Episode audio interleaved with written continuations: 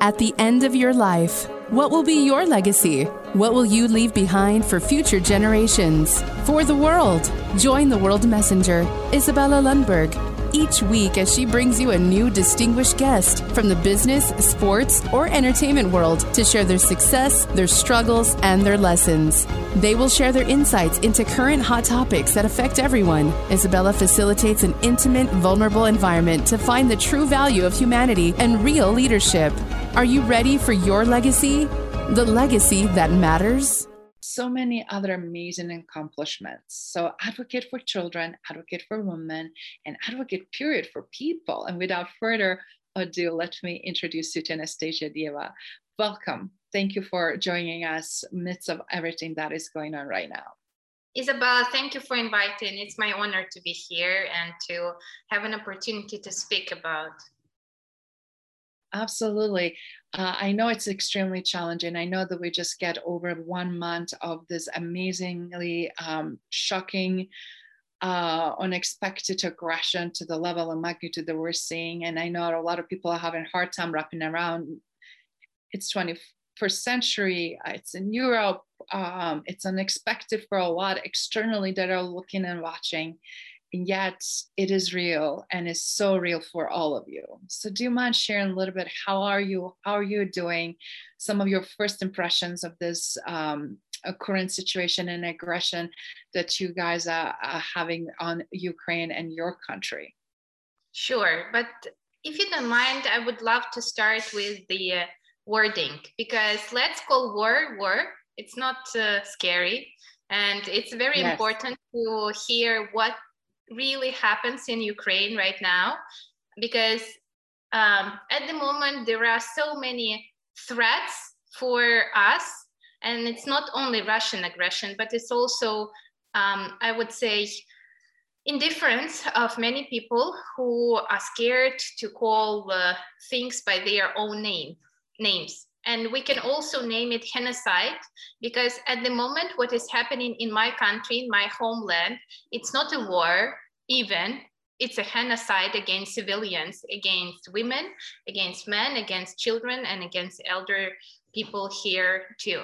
And um, I would say that, um, um, yeah, it's it's absolutely shocking. But at the same time, knowing my people and believing in my army, believing in volunteers all around Ukraine, all around the world, believing in those absolutely bravest people who are my who are now my family because now we have this uh, phrase that uh, my family is not only my uh, husband or baby but it's uh, 40 million people uh, in ukraine who are my uh, relatives at the moment because we stand in absolute unity against this horrible russian invasion russian aggression and russian war against freedom of ukrainian nation. So basically, it's uh, yes, it's it's very much scary. And my morning starts with the news always. At the moment I wake up and open my eyes early in the morning, I always read the news and I hear, um, let's say, words from my friends, from my relatives who are at the moment in uh, different parts of Ukraine, from my colleagues, if they are alive, if they are safe, if they have water, if they have food, if they have electricity, if they have network and they can chat. So basically, this isn't your reality. You are absolutely right. But you know, humans are so adaptive and when they know what are their dreams and what are their values, why they stand for, why they fight, we feel this passion to move forward. We feel this passion to support each other. And when world see this courage, I believe it's very much inspiring. That is why I'm really honored to have an opportunity to speak about it. Thank you so much for sharing that. And I love how you came with very clear conviction what it is. And you spot on. We have a tendency to label things differently, and because it's easier for people to absorb it and accept it. And you're right, it's not just the war, it is ethnic cleansing, it is the genocide but it's unfortunate that all of this is happening, escalating to the magnitude, and it's sometimes hard to catch up to all of it, isn't it? And in such a short period of time. But I love your ad- attitude and your passion and your conviction, um, how united you are as well how um, strong anchor and support as someone who is so young and obviously has a baby, has a husband, and it's extremely vulnerable, obviously, with everything that is going on around you. Yet you're there, you're present, you are also doing everything and anything you can to support your fellow family, your fellow citizens, and your fellow Ukrainians. Um, with that in mind, Anastasia, do you mind sharing a little bit uh, efforts that you are doing? Obviously, you've been also very visible as a um, executive director of great organization, 100% Life. And, and what are your current efforts uh, beside obviously helping uh, with the, to win the battle and, and to win this situation and um, to persevere in the process? Yeah, thank you for your question. If you don't mind, I will just give a brief overview of our organization because it's very yes. common for um, people in Ukraine and Eastern Europe and Central Asia who knows about us because we are uh, the biggest, uh, the largest passions and community-based organization, uh, which has been here for the last 20 years, fighting with uh, epidemics like HIV and AIDS, tuberculosis and viral hepatitis, fighting for human rights and standing for the empowerment of the most vulnerable uh, key population groups in, um, in our region. So basically, um, we have uh, an amazing portfolio of what we do. We work uh, with service provision, we work with procurement of antiretroviral therapy. Our head of coordination council, head of our organization, Dmitry Sherembey, is not only the most inspiring, uh, inspiring, I'm sorry, uh, activist in Ukraine, but he he has all, also been the first, one of the first people in Ukraine who received the treatment um, HIV treatment, antiretroviral therapy. So I would say that he knows the deal from inside out. Um, but of course, uh, um, as soon as we understood that um, the war can happen, we started to prepare and speak softly with our employees all over Ukraine. And you should understand that only in Kiev, in our uh, central office, we have more than 100 employees, and all around Ukraine, it's more than 3,000 people who are working for us, for our organization, and providing social services for HIV positive patients and uh, key vulnerable groups, as I mentioned before, um, including positive women, HIV positive women, teenagers, LGBTQI, and, um, and others. Uh, so as soon as we understood that uh, um, such, uh, let's say, something can happen, we didn't know what exactly. Of course, I think no one adequate could actually uh, predict that uh, the war, the full scale invasion can happen for our country, in our country, and uh, from such horrible neighbor as Russia Federation, but it happened. So basically we started to prepare and, qu and quickly make some emergency training for our employees to understand that if there is a need for evacuation, how we actually um, uh, how we actually relocate to different places in Ukraine and in Europe or uh, wherever people feel safe and how we continue our work.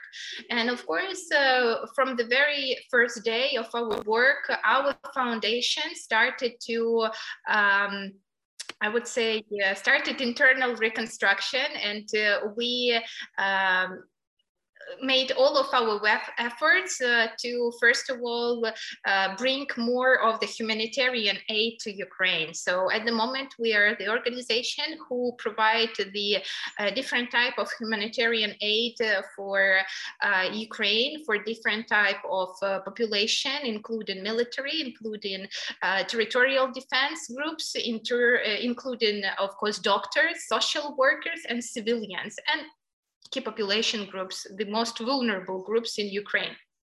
Uh, I would also mention that our head uh, of organization, Dmitry Sherembey, he also remained in Kiev. He is there. So basically, he stays in our central office all the time, and he is a part of territorial defense. So basically, during the day, he goes with a gun and patrolling the streets, and at night, he is working with us uh, on uh, selecting the humanitarian aid, the distribution channels, communicating with donors, etc etc so yeah uh, i would say that our organization is working full time and we're trying to do all of all the best in uh, in all the parts of ukraine to to be helpful and to be there mm. Wow, you're doing a lot and you quickly adopt it, you quickly adjust it, and then also you continue to take care of, of your patients and people that uh, prior to obviously the war um, were receiving the services and then now you expanded and offering more. And it is so admirable to see how quickly you landed on your feet how quickly you reposition and also realizing what people will need the most which is also the aid uh, in, in forms of medical aid as well as um, uh, support uh, through other channels um, I'm here based in Denver, and it's interesting. I'm not sure if you heard of Project Cure. Uh, they're the company that uh, a nonprofit organization. It's been sending the medical supplies all over the world, and including to Ukraine. They're the first ones actually to send the shipments of the medical supply, and it just makes me super thrilled to see. Uh, when very well organized, uh, reputable uh, companies um, get on their feet and they don't miss the beat and they know what is coming and and and, and keep going. And um, since like you are one of those as well and i just want to kudo you for someone who is navigating motherhood and the young baby uh, that is navigating also um, obviously bringing everything forward with your organization now also adding more complexity to your portfolio. And and as you said people are doing some things by day, some things by night, but ultimately everybody is trying to figure it out. The, the how to better the country, how to help the people in the during the times of their greatest needs. So with that in mind, do you mind sharing what is the biggest need right now that you've seen that it, that that Ukrainians need for everybody watching, listening, uh, that they really wanted to support? What, what would they what would you say that would be? Uh, so I would say, uh, thank you again for this question. Um, I just wanted to mention that also this uh, current situation, the war revealed leadership in each and every one of us, and it's very much important that uh, local organizations like ours also shows uh, the great leadership. And I would say sometimes uh, shows greater, much greater impact that lots of international organizations. I don't want to blame anyone, but actually, I mean, I've been working with international organizations like UN and different others um, uh, in my career. I've been working for the government of Ukraine, as you mentioned before, and now I'm working as a, as a CEO of the biggest community organizations, so basically NGO. And I can say that this is a time of leadership. And yeah. with this leadership, and uh, let's say with this confidence that we have this leadership, I would say that um, when when we describe the uh, let's say the political level, of course, there are two very important things which everyone all around the world can do. The first is uh, to insist and to speak out about the real situation, real facts of what is happening in Ukraine, uh, to pay attention to the situation locally, like in cities like Mariupol, and come up to their political authorities and demand to either close the sky or to support uh, the uh, weapon that uh, weapons that will help Ukrainian army to uh, combat uh, the Russian aggression on our territory and our land. Um, so of course uh, the political vocal role is very much important for each and every one. So basically when you come to protest with Ukrainian flag, it really means a lot for us. It really helps to change the minds. I hope hope to change the minds of diplomats, of politicians in your country who are representing uh, G7, for instance, or G20, and who actually can come up with some important solutions which we require right here and right now.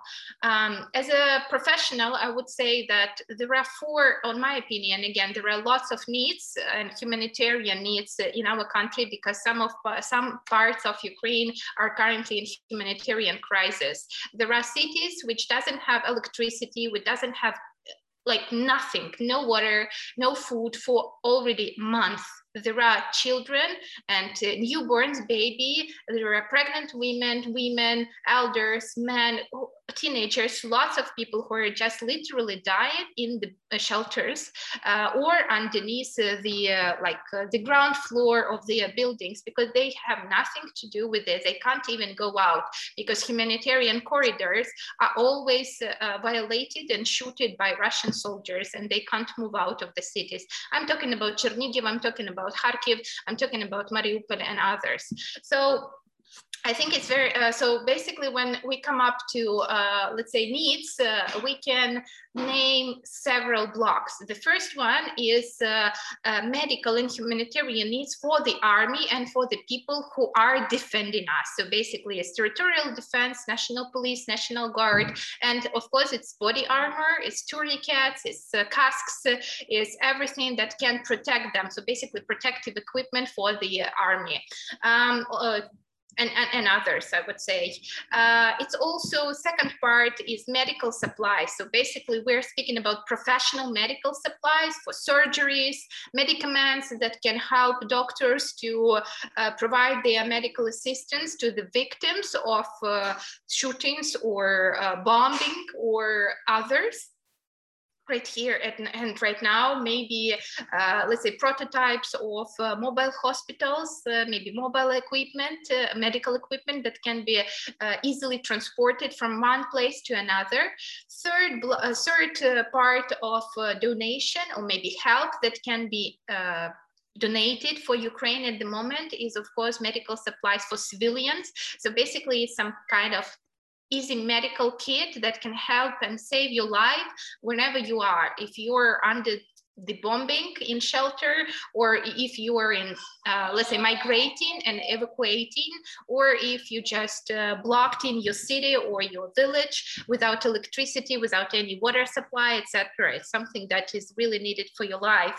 And the fourth and very much important is of course access to internet. And that is why actually i think that our minister of cifra um, Fedorov, uh, Fedorov uh, he is uh, absolutely absolutely, I mean, he's absolutely innovative. And actually, his uh, statue is showing our democratic choice. He is a politician of a new age, of a new generation. He is not much older than myself, uh, maybe a little bit more than 30 something. And he is young, he's super talented, he is very much competent and professional. And he spoke to Elon Musk himself and asked, we need Starlinks because we need access to internet. And that is actually something that we really need all around Ukraine at the moment. Because as you see, or maybe if you are reading news, uh, um, Russian army is trying to bomb our televisions and our um, how do you say network uh, chains so basically they are trying to exclude us from the communication channels that is why um, I would say pervasive internet access is very much important uh, as a donation too. So if you have a chance to give us Starlinks, please do. Wow, thank you for walking us through to that. And I love the way you are sharing all this information, not only for everybody to quickly understand, but also to really look at uh, what really does make a difference and how we can make it impact, even if it's just, uh, you know, uh, as you mentioned in, in, the beginning, showing up, protesting, or or, or voicing or, um, disagreement of the current situation and then trying to in anywhere in capacity all the way obviously to companies that are in position to help with the pr- proper internet network so that you guys can stay in the channels and continue to have information that is not propaganda based, that is accurate, that helps people to be warned about the safety or what is coming or what is going and, and, and where they can go to gather resources. Because so far I understand um, when, when it's fragmented, when people don't know, creates more panic, more fear, and it's harder also for people to stay optimistic and ha- keep a positive morale, isn't it? It is, especially when, again, people are just living with sirens in their ears when they hear uh, the threat of bombing uh, in peaceful cities. And you should understand that targets are not military infrastructure objects. Targets are our civilian objects, our housing. So that is why it's really important to have an opportunity to communicate, to have an opportunity to access and at least to update someone about where you are. Are you in safety? Do you need an evacuation? Do you need any help? And yes, indeed, it's very much important. And you know, maybe if you don't mind, I will just share a little bit of my personal story because I'm. I'm um, uh, I'm from Kiev and I really love my city. Uh, that is a city where I uh, woke up with my 10 months uh, old baby, uh, and uh, it was really midnight. Well, not midnight, maybe a bit like 2 a.m. or 3 a.m. when I received a message from my former colleague from um, law enforcement, and he said it started. And I understood what started actually, and I didn't hear I mean, I heard bombing a little bit later in the morning. It was 4 or 5 a.m. And I understood that, yeah, I need to understand if I need to leave my city and will I come back here or should I stay? And at the first stage, I actually said that I will, I won't go anywhere from here. And everyone were speaking, you are mad, you have a little baby, you have to leave, leave now, leave now, etc. Now I said, no, I will stay in Kiev because this is my home. I don't want to run out of my home. I need to be here. This is uh, something that we created together. My baby knows uh, everything here. We have a park here. I need to go there. So I was like, I kept positive. But then in two weeks, when I saw the horrible situation with uh, Kharkiv when the, the, amazingly beautiful city was just bombarded. There's no city anymore. And you know, it's not even occupation because when you have military aggression and when one I don't know, dictator wants to get a part of your territory. They try to keep cities, but they don't keep our cities. They want to like make uh, it's just a floor, dust. That's it. They're bombarding everything. And I understood that Kiev, of course, is the main target because it's a capital. And I uh, understood that I need to move. Uh, as for now, I uh, I'm staying in Ukraine. Uh, and I'm not, uh, I mean, we just moved from the city uh, to the smaller one uh, in the western direction, but uh, that to be said that I have this internal strength, if I may say so, to say that this is my home and they have to live, not me, and not uh, almost three or maybe four million people who already crossed the border and who already became refugees in yes. their countries and all around the world. So, yeah, Wow, thank you for sharing that. And if you don't mind, I would love to also hear, uh, obviously, uh, how what what do you have to do so that for other women you're extremely resilient? You did a lot of things that a lot of uh, people didn't have a chance to do early on not only in your career path and put yourself into those i wouldn't just say uncomfortable situations but to to really step up to the plate and and and take a lead and and be bold and be daring and and and, and show what's possible. So with that in mind what would you recommend for all of the women and all children and everybody else in your country and outside uh, obviously that already escaped and every other woman in other parts of the world what is your message uh, to them I absolutely believe that this is a time of women's leadership. I am an advocate for women's empowerment. I have been where since I've been uh, my student time when I uh, was uh, studying uh, political science in university, I understood that this is something which I really stand for and will be standing, I hope, for all my life is women's empowerment and women's leadership. And I know that this is a time when every woman who is a mother, who is a sister, who is single, or who remained in the military, who are fighting now on the front lines, whenever, wherever you are, you are a leader and you have all the necessary leadership skills to um, transfer it to your baby, to show, to be a role model who will preserve all of the values of free person who will say with dignity that my superpower is being Ukrainian. This is my superpower, and I will teach my kid how to be Ukrainian. And I know what does it mean because Ukrainians are super uh, respectful for diversity, and that is why our country is very multicultural. This is why we are so open. This is why we are so creative. And I believe that every woman now has this superpower to share this story to share this piece of leadership and to form not only followers who will just admire her and say that oh you're so amazing but who will actually become leaders and will be willing to do something which really matters. That is what i really believe in. And i think that um, at the moment of course the lion's share of uh, uh, people who are fighting for our lives in army a man but there are lots of women there too. And we should also speak out about it and to uh, explain that uh, we are the country of values and we know why we stand for it. And women are those voices who can spread this word all around the world. And as I mentioned, to transfer these values to their babies, if they have any, or to their family and friends, to their circles. Mm, such a powerful message.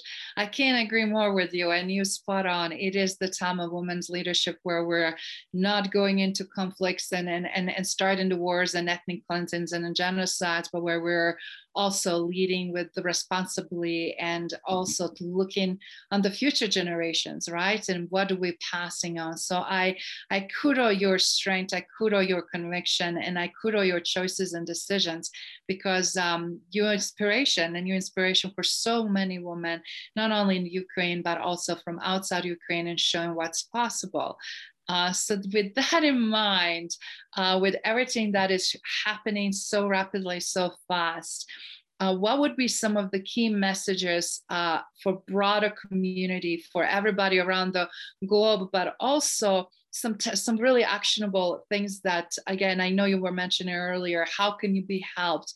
But things to look at so that we can provoke more a leadership to act and to act in the right way, right? Because even if they act, but if they're not looking for the greater good or not looking uh, to, to, to be supportive or to act in the right way, it's useless, it's counterproductive, it doesn't help, right? So, what that would be message for them, please? Hmm. As I mentioned before, I think is speak out, do the research, know the truth, learn facts, about Ukraine and about what is happening. Name war war and Russian invasion. It's a Russian war against Ukraine.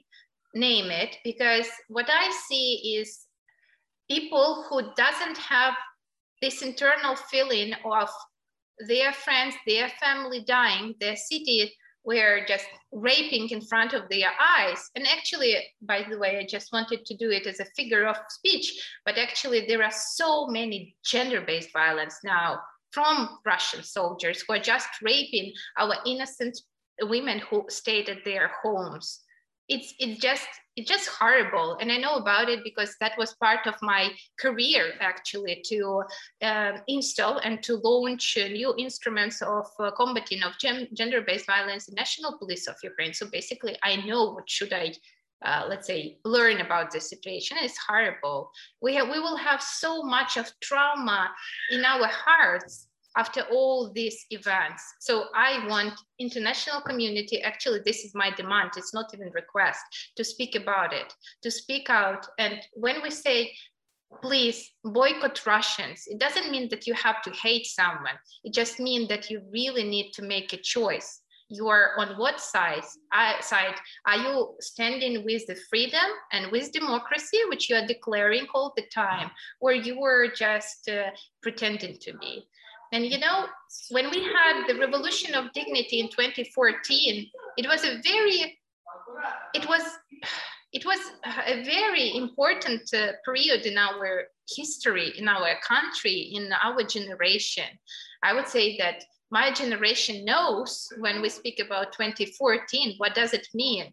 And um, we had a common uh, phrase that, uh, you know, in hell, there's always a special place for people who are impartial in such uh, yes. moments, you know.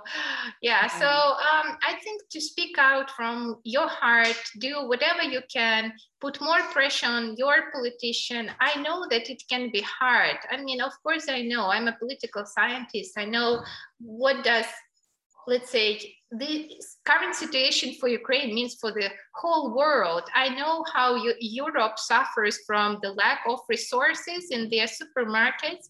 They can't uh, buy oil, they can't buy bread, which they used to, because at the moment when the war, and we shouldn't be, we had to go and do the harvest and to feed parts of the world with our bread, with our hands, you know so I believe that it is very much important to speak it and to speak it out and to be brave and to stand with us that's beautiful message and and i kudo you again because this is the time not to be complacent because complacency kills more than anything. And you're right taking sides uh, knowing what you stand for even the risk that and implications but for the right things not just the political agendas or just to wait and see as majority of countries are doing.